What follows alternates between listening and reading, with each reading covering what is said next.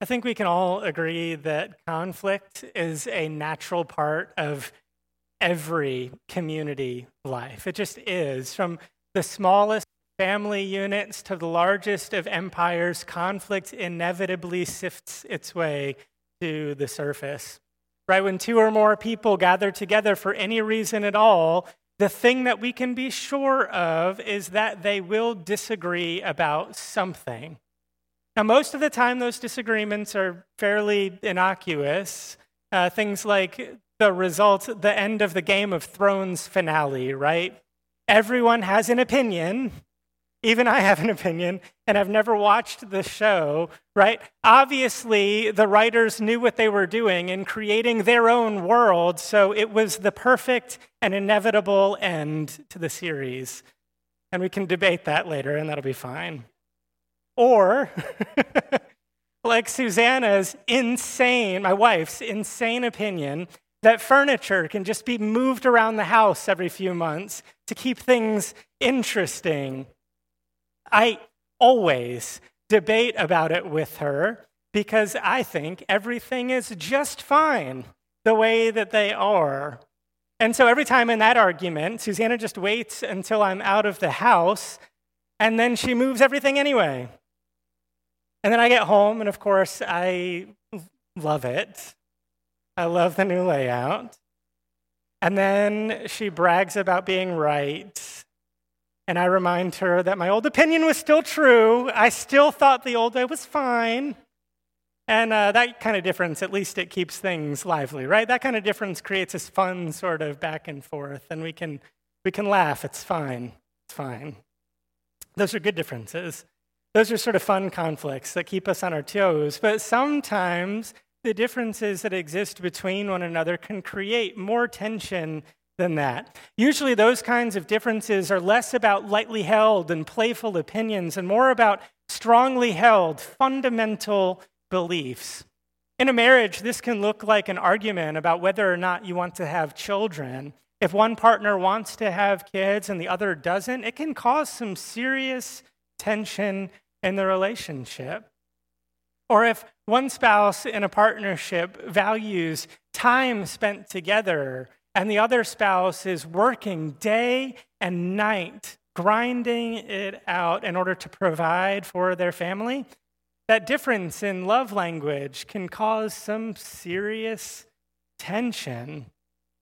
And in community life, differences can cause tension in the same sorts of ways. Like you know, the debate these days about abortion has taken a really unhelpful and unhealthy tone because of our fundamental differences about what it means to value life, what it means to honor freedom, what it means to protect the vulnerable.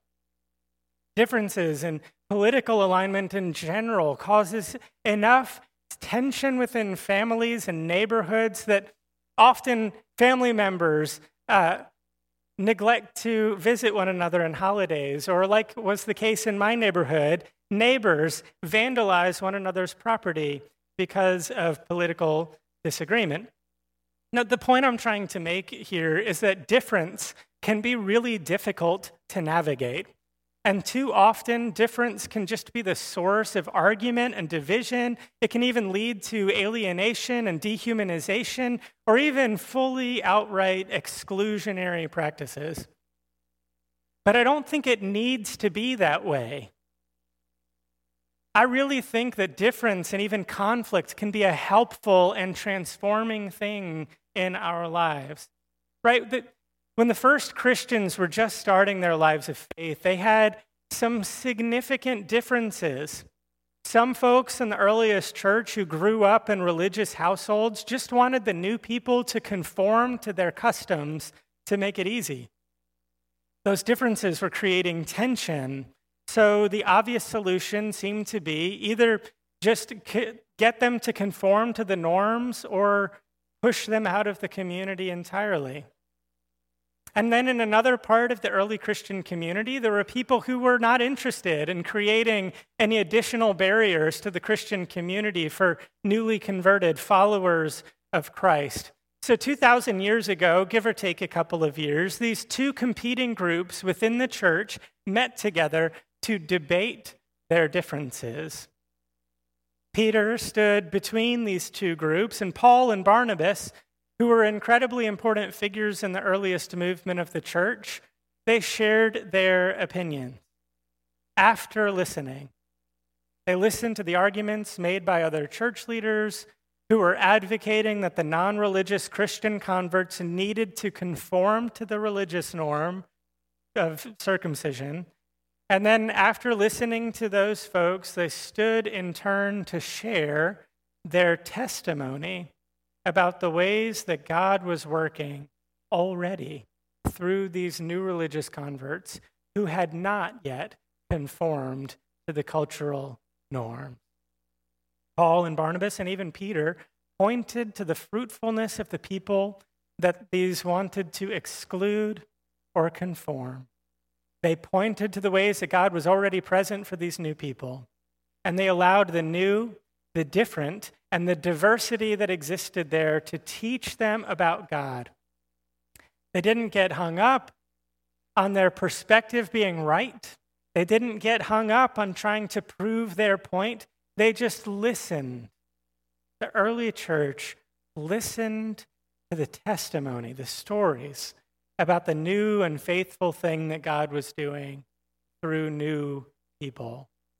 And then the religious community, the church, changed its mind. Can you even imagine? I think there's something that we could all learn from here. It was so much easier, it is so much easier for all of us to get caught up in a desire, a want to be right, than it is to put those desires down long enough to notice how God might be speaking through someone who is different. I think the earliest church understood something that we may have forgotten.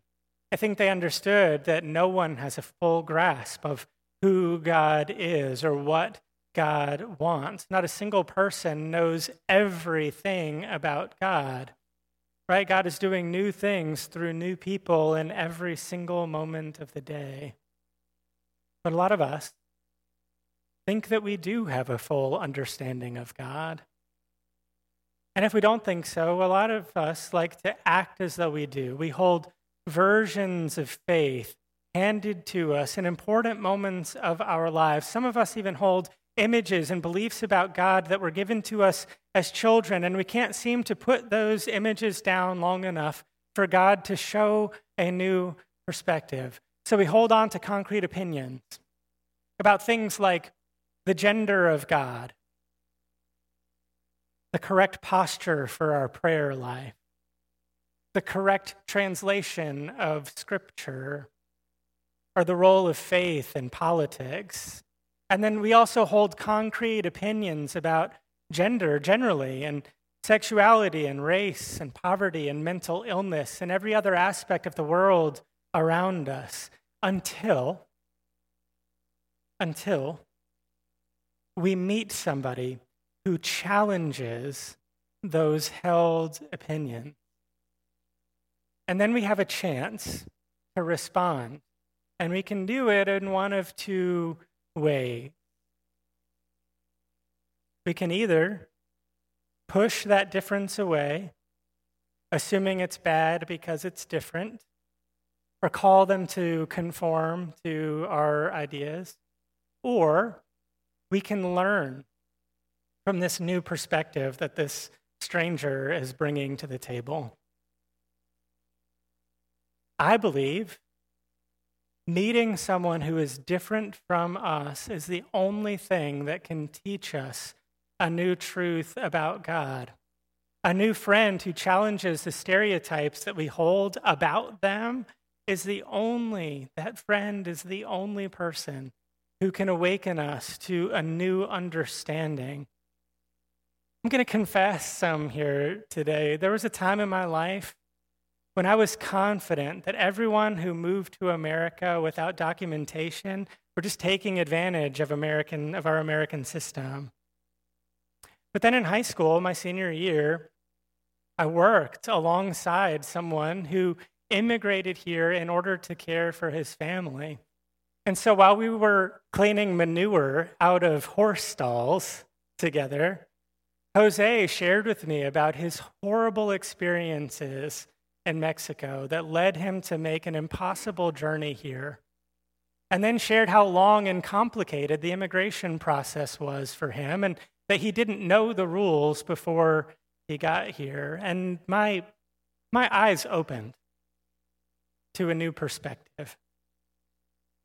It grieves me to say that I used to laugh along to jokes about women and their place in a kitchen until a friend of mine shared with me how those jokes hurt her. And my eyes were open to a new perspective. I used to think that arguments for reparations was an unhelpful focus on the past that kept us from being able to move forward.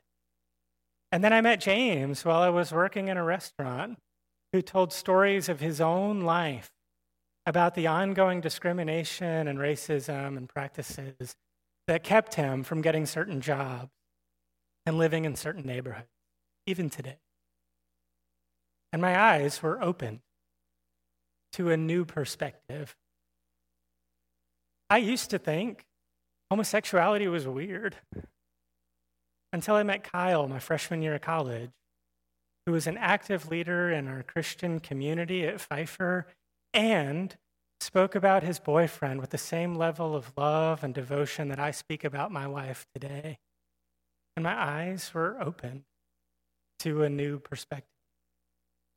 I could go on and on and on and on and on about the ways that I've put my foot in my mouth or I've spoken from places of ignorance. It has happened more often than I care to admit, but I can tell you this with absolute certainty.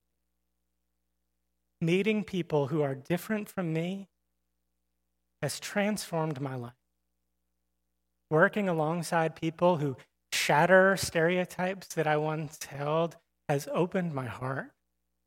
Sharing meals with people who have lived lives completely different than my own has helped me to see God in new ways. People, people have deepened my faith, broadened my understanding, and helped me to open up to God in ways that I never could have imagined if I had just stayed in my own comfort zone, hoping everyone would either conform to my beliefs or leave me alone.